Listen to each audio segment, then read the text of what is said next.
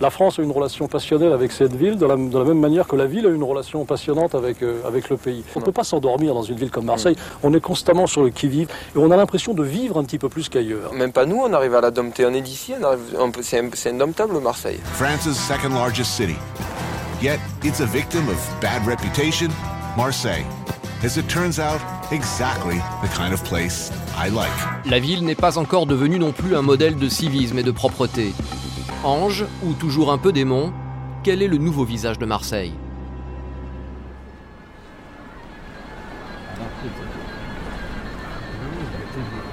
Marseille. J'y ai débarqué il y a 25 ans, en pleine Coupe du Monde de football. À cette époque, on ne peut pas dire que la ville attirait grand monde engluée dans une interminable phase de déclin démographique comme économique. Ville dangereuse, violente, sale, corrompue. Sa réputation aussi touchait le fond. Ville populaire, inégalitaire, ville d'exilés. Peu à peu, elle est redevenue une destination culte pour jeunes branchés qui, en 2001, n'étaient plus qu'à 3 heures du Vieux-Port grâce à l'arrivée du TGV. Avant ça, Marseille était déjà un haut lieu de création.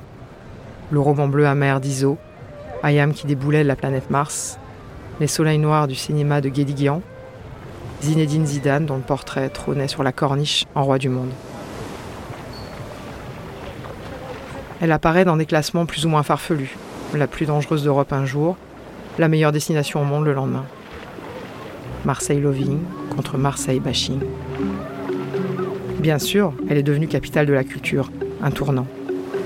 Alors, elle est devenue de toutes les capitales du sport, de la mer, de l'innovation, la gastronomie et même du cool.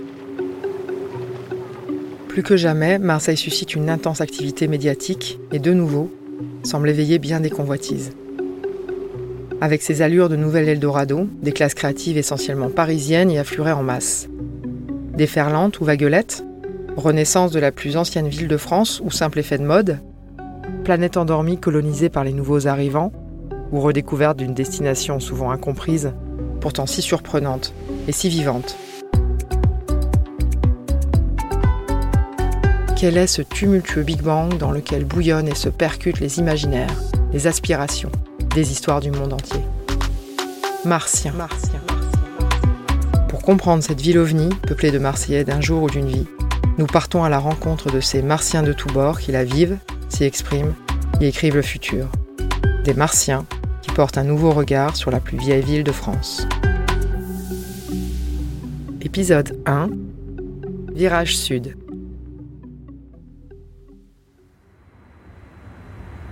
On nous disait ah ben, le panier ça craint, qu'est-ce que vous allez vous mettre de ce côté? C'est pas du tout le bon côté de Marseille?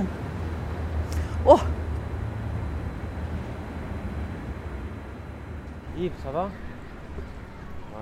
Tu es chez mes parents là? Ouais, tu peux m'ouvrir, comme ça je, me mettrai dans le bureau de mon père ou un truc comme ça, ok? Allez, merci.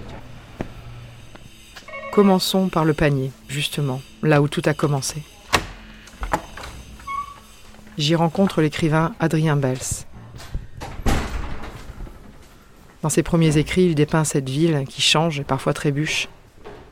Les soubresauts des années 90 comme ceux d'aujourd'hui. On va enregistrer un petit podcast, euh, un petit enregistrement. On va se mettre là alors. On va se mettre là.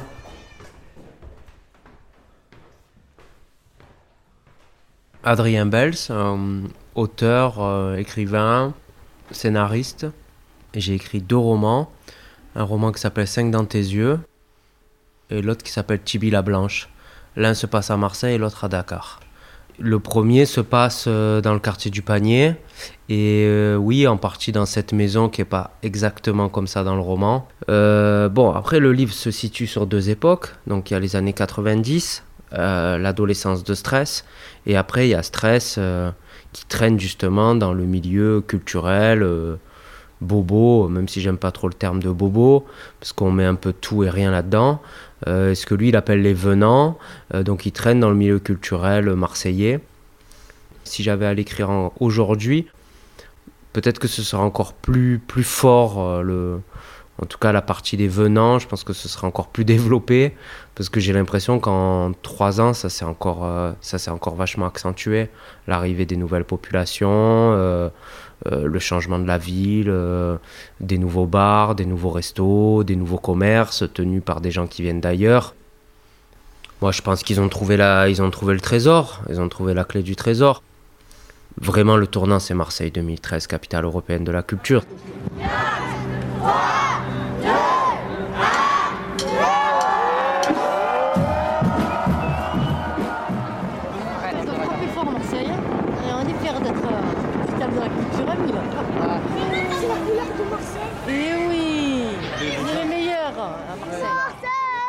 C'est-à-dire qu'avant ça, Marseille, au niveau culturel, était une espèce de caillou aride, quoi. Il n'y avait pas grand-chose. Alors, il y avait la friche de la Belle de Mai, il y avait des choses qui se faisaient, mais il n'y avait rien, en fin de compte, euh, euh, pour la nuit, par exemple. Euh, quand tu sortais à Marseille, quand tu étais jeune ado, pour aller en boîte de nuit ou pour t'amuser, il y avait que dalle. Tu allais au cours Julien un petit peu, tu allais dans des boîtes qui te pointaient ou alors des boîtes tenues par la mafia. M'a dit oui, les venants, tu sais, c'est un terme euh, limite un peu raciste et compagnie. Bon, euh, la grande différence aujourd'hui, c'est que les gens qui arrivent, ils ont un pouvoir économique. Euh, les, Italiens, les Corses, ou les Maghrébins, ou, les gens d'Afrique du Nord, ou, ils arrivaient, euh, ils bossaient sur les chantiers, euh, ils n'avaient pas d'argent, les Comoriens, ils arrivaient, moi j'ai, moi j'ai grandi là, là où on est là, en face tu as l'îlot Labadi. L'îlot Labadi c'était la plus grande communauté comorienne de Marseille, même de France. Donc j'ai grandi au milieu des Comoriens. Maintenant, les, les nouveaux arrivants, ce que j'appelle les venants dans le livre, ce sont des héritiers, quoi. Ils arrivent, ils peuvent développer des choses. Tu vois, moi je reviens de Bordeaux euh, parce que je fais ma rentrée littéraire, donc je, vais voir pas mal de villes en France. Là, je reviens de Bordeaux. Quand tu arrives à Bordeaux, tu as le sentiment d'arriver dans une ville où tu peux plus rien faire, où tout est, tout est fait. Tout est, tout est écrasant, c'est-à-dire même l'architecture, tu sens une espèce de puissance bourgeoise très forte. À Marseille, tu as encore le sentiment dans cette ville que c'est une ville où les choses sont encore possibles, où tu peux encore te permettre de relancer une vie, je sais pas quoi, ouvrir un commerce, une boulangerie. Euh. En fait, la, gentrification, bon, c'est à la fois les populations qui partent, mais il y a aussi l'effet d'une homogénéisation de la culture. Par exemple, tu vas au cours Julien un samedi soir ou un vendredi soir, tu as l'impression d'être à Oberkampf, quoi. Ou même quand tu vas dans les Hauts de Longchamp. Mais en finalité, même tous ces petits jeunes, des fois ils ont 20 ans, c'est aussi des Marseillais c'est aussi des gens qui, qui, sont des enfants qui ont grandi aussi à Marseille. Ce qu'il y a, c'est qu'ils ont un style. Ils ont un style de Parisien. Euh, moi, quand j'étais jeune et que j'étais ado, on, on, avait on avait un style de petit Marseillais. Euh, la culture, c'est vachement homogénéisé, c'est-à-dire même le langage.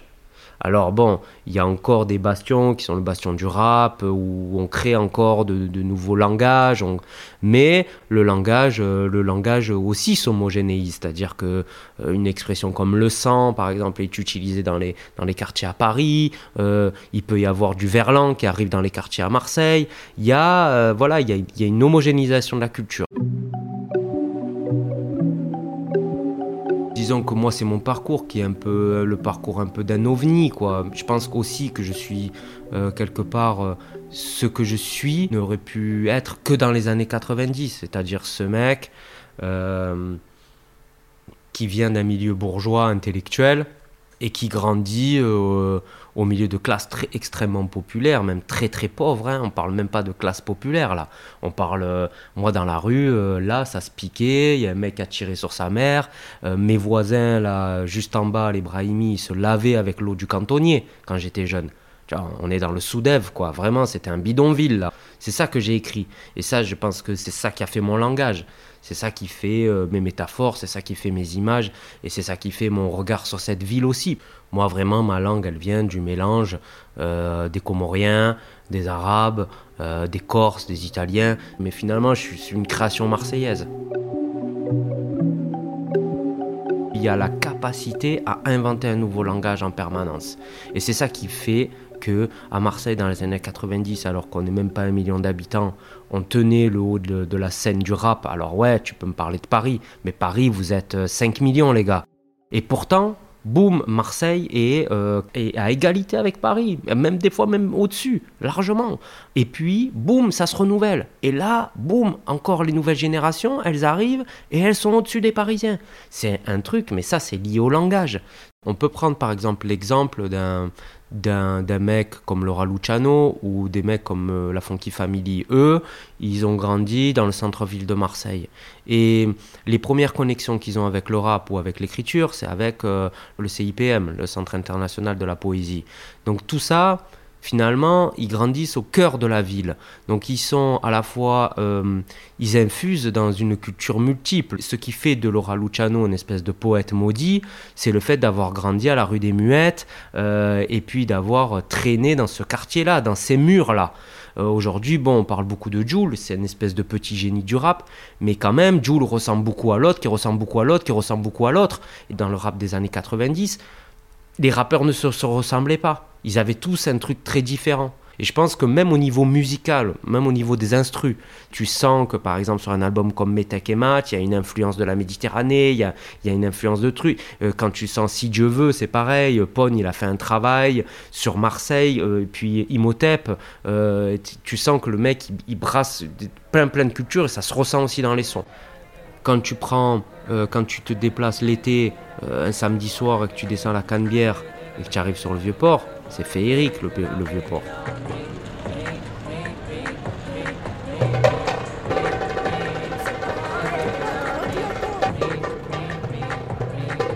On n'est quand même pas encore dans une ville de bobos. Euh, ça reste quand même une ville ultra populaire. Et c'est pour ça que les gens continuent à venir d'ailleurs. Parce que si c'était une ville euh, bourgeoise à la con, les gens y viendraient pas en fin de compte. Donc euh, cette ville, elle reste encore hyper belle. Donc euh, ben, j'espère que j'espère que, tout va, va, pouvoir continuer à se mélanger comme ça et à créer des choses ensemble en fin de compte. Filmer, euh, peut-être même dessiner, photographier, te, te, demande une absence de code un peu, te demande une certaine naïveté. et c'est ça aussi que les, les gens qui viennent d'ailleurs peuvent amener.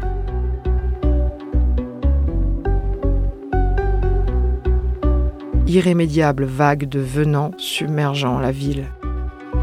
La gentrification annoncée serait-elle donc en marche?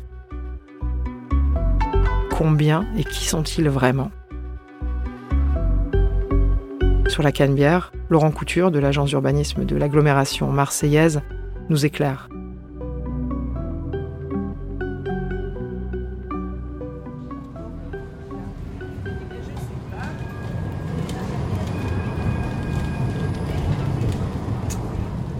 Depuis 2013 et en 2019-2020 c'est pareil pour les dernières données, Marseille a un solde migratoire euh, négatif.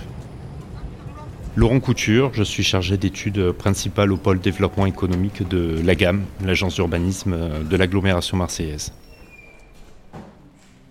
Entre 2013 et 2019, la première origine des néo-marseillais, comme on, va les appeler, hein, c'est-à-dire ceux qui, n'étaient pas à Marseille un an auparavant et qui sont aujourd'hui à Marseille, qui résident à Marseille, euh, c'est Paris. Alors, sachant que Paris occupait 3% euh, des, néo-marseillais en 2013 et c'est 8% aujourd'hui. Mais ça reste la première origine quand même. Donc on en voit, on a un profil de Parisien quand même qui augmente. Deuxième, c'est Aix-en-Provence. Troisième, Aubagne. Ça n'a pas trop changé depuis 2013, donc il y a une forme d'atonie on reçoit plus de Parisiens qu'on envoie de, de, Marseillais à Paris, mais ça reste quand même globalement faible, puisque c'est 790 personnes sur une population de, 950, de 850 000 habitants, presque 900 000 habitants. C'est une goutte d'eau, d'une certaine manière. Donc on voit que statistiquement, il n'y a pas non plus une arrivée à l'échelle de la ville massive. C'est des populations, euh, surtout en 2019, qui arrivent, qui sont beaucoup plus formées euh, en termes de diplômes de supérieurs, qui souvent sont de catégorie CSP+. Alors c'était le cas en 2013, mais c'est encore plus le cas en 2019 quand on regarde le, profil des, néo-marseillais, hein, notamment des néo-marseillais parisiens, mais aussi aixois. Hein. C'est une nouveauté d'ailleurs. Hein. C'est moins avec Paris qu'on a une vraie différence qu'avec Aix-en-Provence. Et là, c'était mon sujet d'étonnement euh, ce matin quand, j'ai regardé les données.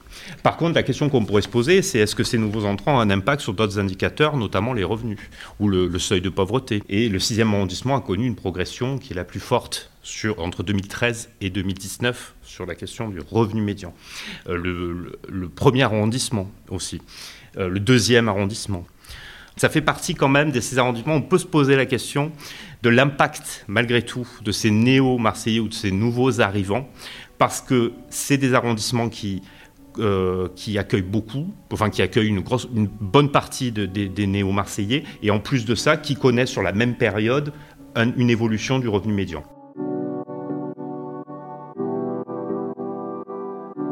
faire attention aux hypothèses qu'on pose, mais peut-être que les arrondissements d'accueil, comme le cinquième, reflètent un peu aussi le profil des néo-marseillais qu'on accueille.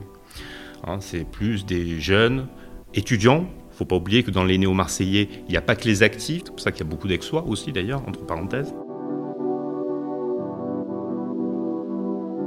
Marseille est bien positionné en termes de développement sur le domaine créatif de la culture, de l'art vivant, euh, de l'artisanat aussi. Hein. C'est quand même un gros moteur, hein, l'artisanat à Marseille. Hein.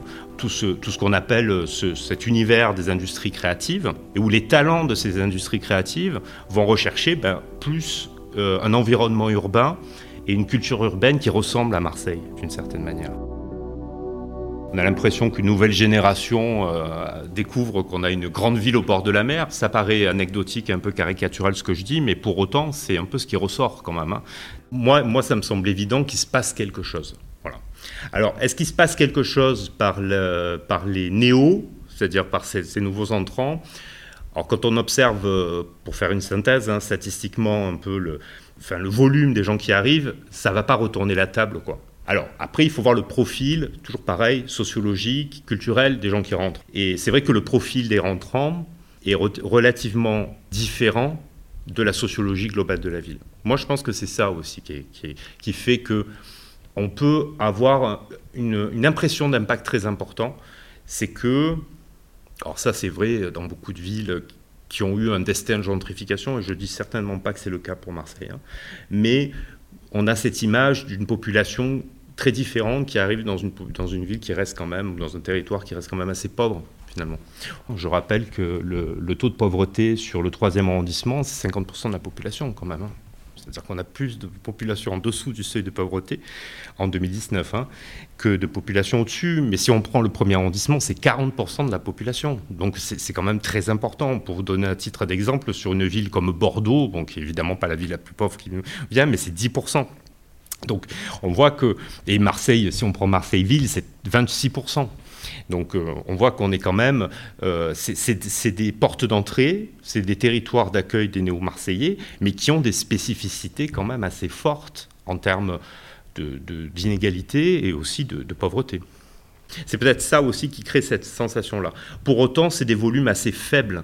Donc pour l'instant, je constate plus qu'il y a une, comment dire, une intégration souvent, parce que Marseille a une histoire d'intégration, de cultures très différentes, Saint-Port, etc., euh, de, de, la culture de ces nouveaux entrants au code génétique global de la ville, si on pouvait, euh, plutôt qu'une forme de colonisation culturelle, comme certains le voient. C'est ça peut-être la magie de Marseille, finalement c'est une hypothèse que je pose, mais l'image interlope de Marseille, hein, euh, elle a toujours existé d'une certaine manière.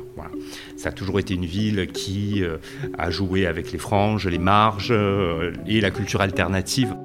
Finalement, ça la réalité. C'est peut-être peut ça aussi.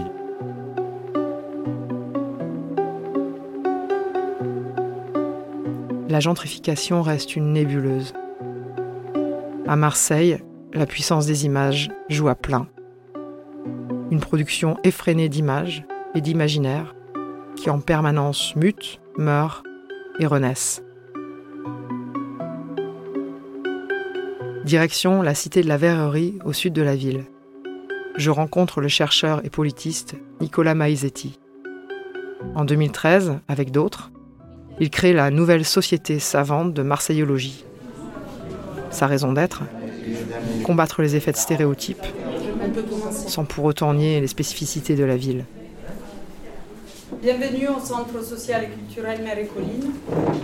On est ravis d'accueillir euh, aujourd'hui Cesare Martina et Nicolas Maisetti qui, viennent présenter leurs, leurs travaux autour donc, euh, de la construction euh, la mauvaise réputation des villes.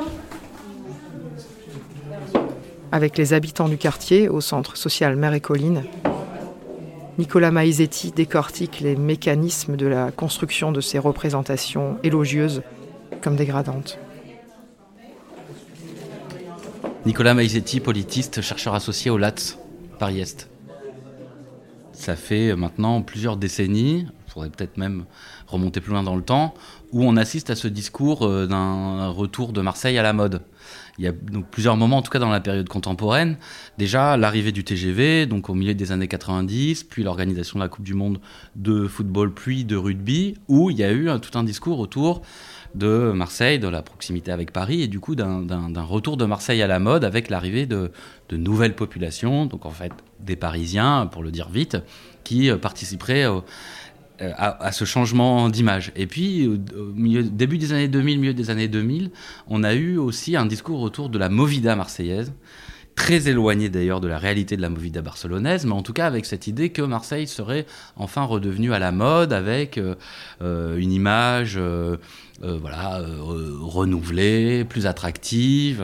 2013, euh, autre jalon important, capitale européenne de la culture, on a des artistes en effet qui s'intéressent, et puis des touristes qui s'intéressent à ce retour de Marseille à la mode. voilà, donc c'est plusieurs éléments. Et en même temps, toute cette période-là est aussi jalonnée euh, d'une mauvaise réputation qui perdure, donc euh, des règlements de compte euh, dans les années 2000, les affaires politico-judiciaires qui se multiplient à ce moment-là aussi. Donc comme s'il y avait une concomitance historique et permanente entre un Marseille à la mode qui a une image renouvelée et un Marseille dénoncé.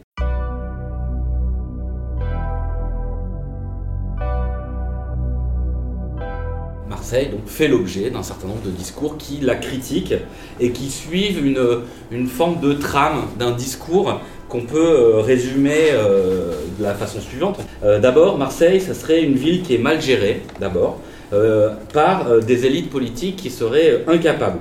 Et donc on a toutes et tous en tête hein, l'image d'un certain nombre de mobilisations sociales consécutives, par exemple, euh, à la catastrophe du 5 novembre, hein, euh, par, exemple, hein, euh, des élites politiques qui sont aussi corrompues et mis en cause dans un certain nombre d'affaires, donc on pense aux affaires Guérini par exemple, des élites politiques corrompues qui sont que le reflet de la corruption plus générale d'un corps social, d'une société, qui va hein, de la petite délinquance au grand banditisme et qui se livre à des actes de violence si on remonte dans le temps, euh, la mafia euh, des années 30 qui gangrène euh, la mairie, la French Connection, les règlements de compte. Donc on voit bien le, tableau. Et pour le compléter, on a, dernier point, un esprit frondeur des habitants, hein, qu'on qualifie parfois de rebelles, mais dont on déplore surtout l'incivilité. Donc je prends peut-être un ton ironique, hein, mais on voit bien à cette évocation rapide et à ces illustrations, par quelques exemples, que cette réputation de la ville correspond plus ou moins euh, à des faits objectifs, c'est-à-dire réels, hein, qui existent. il ne s'agit pas de nier euh, euh, cette réalité, mais en même temps, ça renvoie aussi à des stéréotypes, à des clichés, à des images qui véhiculent des imaginaires qui sont assez persistants. Et d'où ça vient On s'est rendu compte que ça vient justement d'une histoire très longue. Il y avait à Marseille, souvent, un glissement entre la dénonciation des faits que je viens d'évoquer, hein, la mauvaise gestion, la corruption, la violence, l'incivilité. Et puis très vite, on dénonçait non pas seulement ces phénomènes, mais aussi la ville entière. On passait de la dénonciation de phénomènes à une dénonciation de la ville, qui n'était plus seulement du coup le lieu où se passe le crime, mais qui était le protagoniste principal, euh, l'auteur des phénomènes qui sont dénoncés. Donc la ville était quelque part personnifiée. Hein. Marseille devenait un personnage. On le voit dans certaines œuvres de fiction, euh, dans des romans. Euh, depuis d'ailleurs euh, les années 30, Marseille s'est parfois comparé, même parfois plus que comparé, à la fille facile, le voyou qui parle fort, le patron de bar qui exagère. Et là où c'est intéressant aussi, c'est que pour certaines populations, peut-être que l'image de Marseille euh, euh, rebelle, euh, un peu encanaillée, est aussi non pas seulement un stigmate, quelque chose qui pèse sur sa réputation, mais aussi une ressource, une attractivité pour certaines autres populations qui viennent trouver là à Marseille ce qu'ils n'ont pas ailleurs, et du coup qui explique aussi leur attachement ou leur installation dans la ville.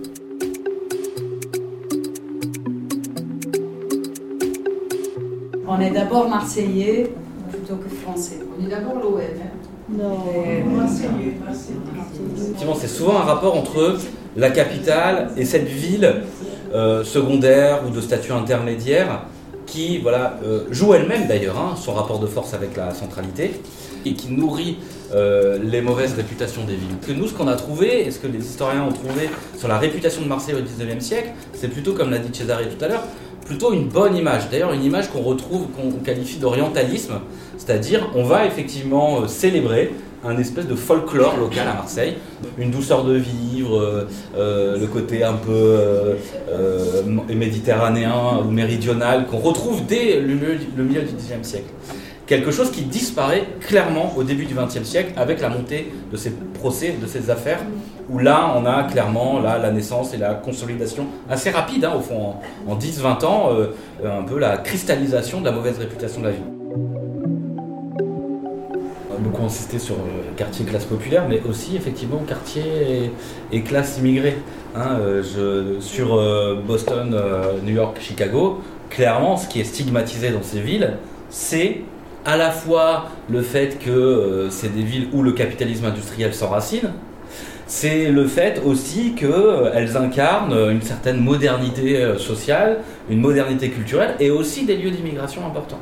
Et, ça, c'est une permanence qu'on va trouver effectivement dans un certain nombre de ces villes maudites. Hein, Les projets urbains, c'est ça, les projets d'aménagement dans les centres-villes, c'est ça, c'est que on va intervenir sur les prix immobiliers et les prix euh, du foncier pour mener des politiques de peuplement différentes, pour faire partir hein, euh, l'éviction des classes euh, populaires et pour faire venir d'autres d'autres catégories de population dont on estime qu'ils vont payer des impôts, qui vont voter, qui vont euh, consommer. hein. c'est les phénomènes de gentrification. Alors maintenant, ça recule, hein, parce que c'est ça aussi qu'il faut voir, c'est qu'il y a un mouvement de, de reflux de ces grandes politiques euh, d'aménagement urbain euh, où on voit bien les effets pervers, y compris les élites euh, euh, métropolitaines des grandes villes hein, qui ont mis en œuvre ça, et qui euh, aujourd'hui s'aperçoivent que euh, eh ben, ça ne marche pas économiquement, que ça déséquilibre les tissus commerçants, les tissus économiques, que ça déséquilibre aussi socialement, et, que le tourisme de masse, c'est plus la bonne solution. Quoi. On parle plus d'attractivité de compétition, on parle, je ne sais pas si vous avez remarqué, mais de villes hospitalières, de villes euh, habitables, de villes euh,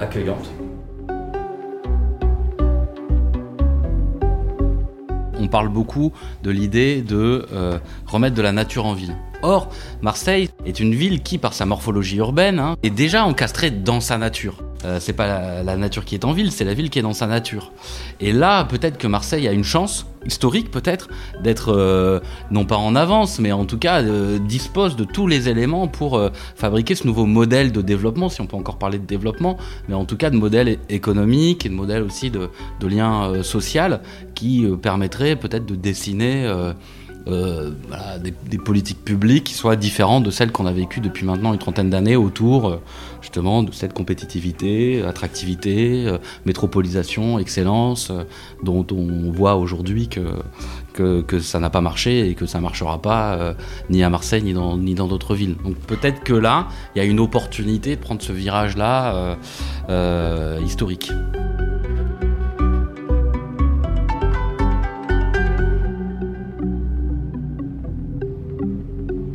Les images ressassées qui nous parviennent étouffent les imaginaires.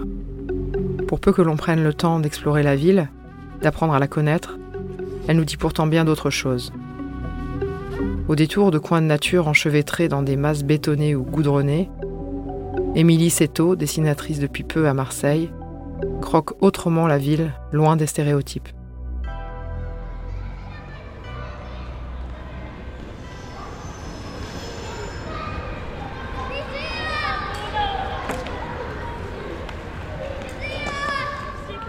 C'est un truc euh, sûrement très cliché de dire ça, mais, j'ai l'impression aussi que dès qu'il y a quelque chose qui représente Marseille, euh, ou quelqu'un qui représente Marseille, euh, peu importe le domaine, enfin le domaine artistique ou culturel, quel qu'il soit, il y a enfin, un attachement vraiment très très fort qui se fait, peut-être parce que il y a soit un manque de représentation, soit, soit des représentations qui étaient globalement mo- moquées pendant longtemps.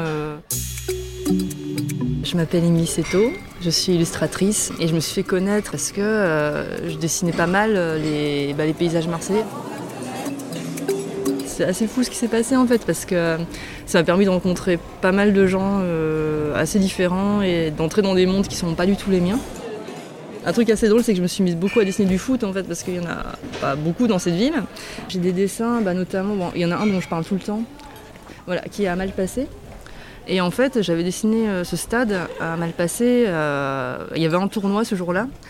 Et euh, puis je l'avais posté sur mes réseaux et tout ça. Et en fait, il y a un, des gars qui s'occupe de, bah, du, stade, et, mais aussi du quartier, qui était, ah, était tout content, qu'il ce dessin qui était fait, etc. Et puis il m'a contacté. Et puis voilà, on est resté un peu en contact. Il, a, il a donné le nom de ce recueil d'ailleurs. tu, es, tu es chez toi ici. J'ai commencé à, bah, sur les dessins autour de Marseille à, m'en servir un peu comme des essais pour euh, développer un autre style de dessin, euh, en me disant bon bah vas-y dessine, euh, comme tu le sens et sans perspective ni rien du tout. Et il y a des dessins, par exemple celui-ci qui est à Notre-Dame de la Garde, enfin derrière, où en fait je me suis dit, ah, il faudrait que, je, me fasse une palette euh, dorée euh, et rouge, enfin un peu, euh, un peu à la Versace en fait. Ces, couleurs-là, j'ai envie de les, utiliser et de voir comment elles vont s'agencer. Et du coup, bah, je trouve cette vue qui est, bah, pour le coup, pas très colorée en fait. Enfin, voilà, c'est de la pierre blanche et pierre blanche et des, plantes qui sont verts, enfin vert kaki. euh, et je les maîtrise plus en fait au bout d'un moment ces images. On se doute bien que la végétation elle est pas rouge quoi. Donc, euh, il y a un truc où je me réapproprie ça aussi. euh.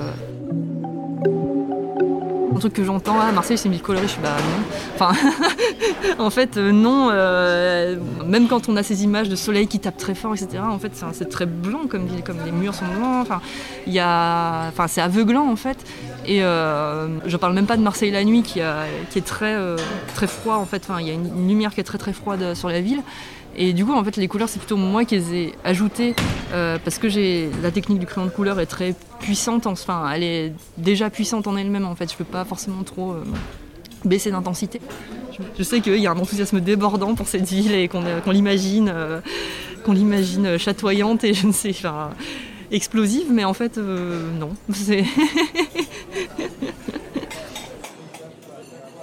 à partir du moment où il y a eu ce mouvement de, de mode euh, autour de Marseille, c'est vrai que même toutes ces images du centre, etc., je, m'en- suis de plus en plus étagée parce que c'était vraiment. En fait, j'en ai même marre de le voir. En fait, mon expérience de Marseille, c'est un peu le désert en vrai. Et c'est vrai que c'est assez contre-intuitif par rapport à ce qu'on s'imagine de Marseille, euh, qui serait euh, bouillonnante, avec, enfin, bon, voilà, avec tous les clichés qu'on peut imaginer dessus.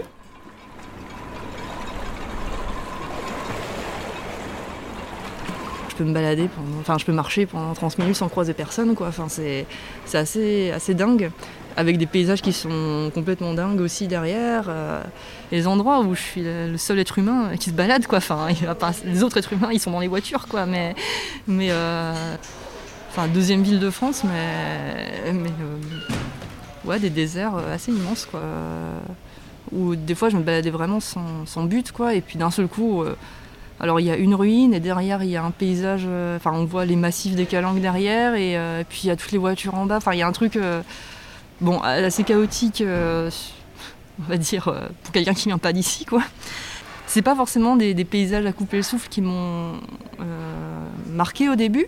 C'était ouais, enfin cette puissance en fait. Enfin, il y a une espèce de puissance comme ça des voitures. Alors qui est aussi un peu mortifère. hein. Enfin, il y, a, tout ce qui va pas autour de la voiture, puis il y a aussi des gens qui vivent juste en dessous de plombières. Enfin, il y, avait un truc vraiment où, que ce soit l'image provençale ou de, de euh, même de ce qu'on imagine du centre de Marseille avec le vieux port, etc. C'est vraiment quand on se balade euh, autour que- qu'on se rend compte euh, de cette violence, mais mais même au sud, en fait, même quand euh, on arrive vers, euh, vers euh, Thalassa, Canel, etc., et puis qu'on n'arrête pas de se heurter à des, à des cul-de-sac parce que tout est fermé, euh, euh, il n'y a aucune piscine à Marseille, mais on entend les bruits des piscines privées. Enfin, là, la violence, par exemple, on la sent aussi là-dedans, dans, ces espèces de, labyrinthes privés et secrets, en fait. Moi, du point de vue de quelqu'un qui est venu habiter ici, qui n'est pas né ici, donc c'était un moyen aussi de, enfin, ouais, de rendre hommage à la ville et de, de, même de, la connaître plus que euh, bah, quelqu'un qui va, enfin, qui va juste venir là et poser son cul au cours Julien. Enfin, il y a un truc où j'ai l'impression des fois d'avoir un, enfin, d'avoir un peu un devoir aussi de ne pas forcément trop raconter n'importe quoi euh, dessus, donc d'aller voir ce qui s'y passe. euh. Mais c'est vrai que je m'attendais pas. En fait, je m'attendais pas à trouver ce que j'ai trouvé aussi. Donc, enfin, c'est un hasard un peu heureux, quoi. Mais bah, j'ai eu la chance, quoi, en fait.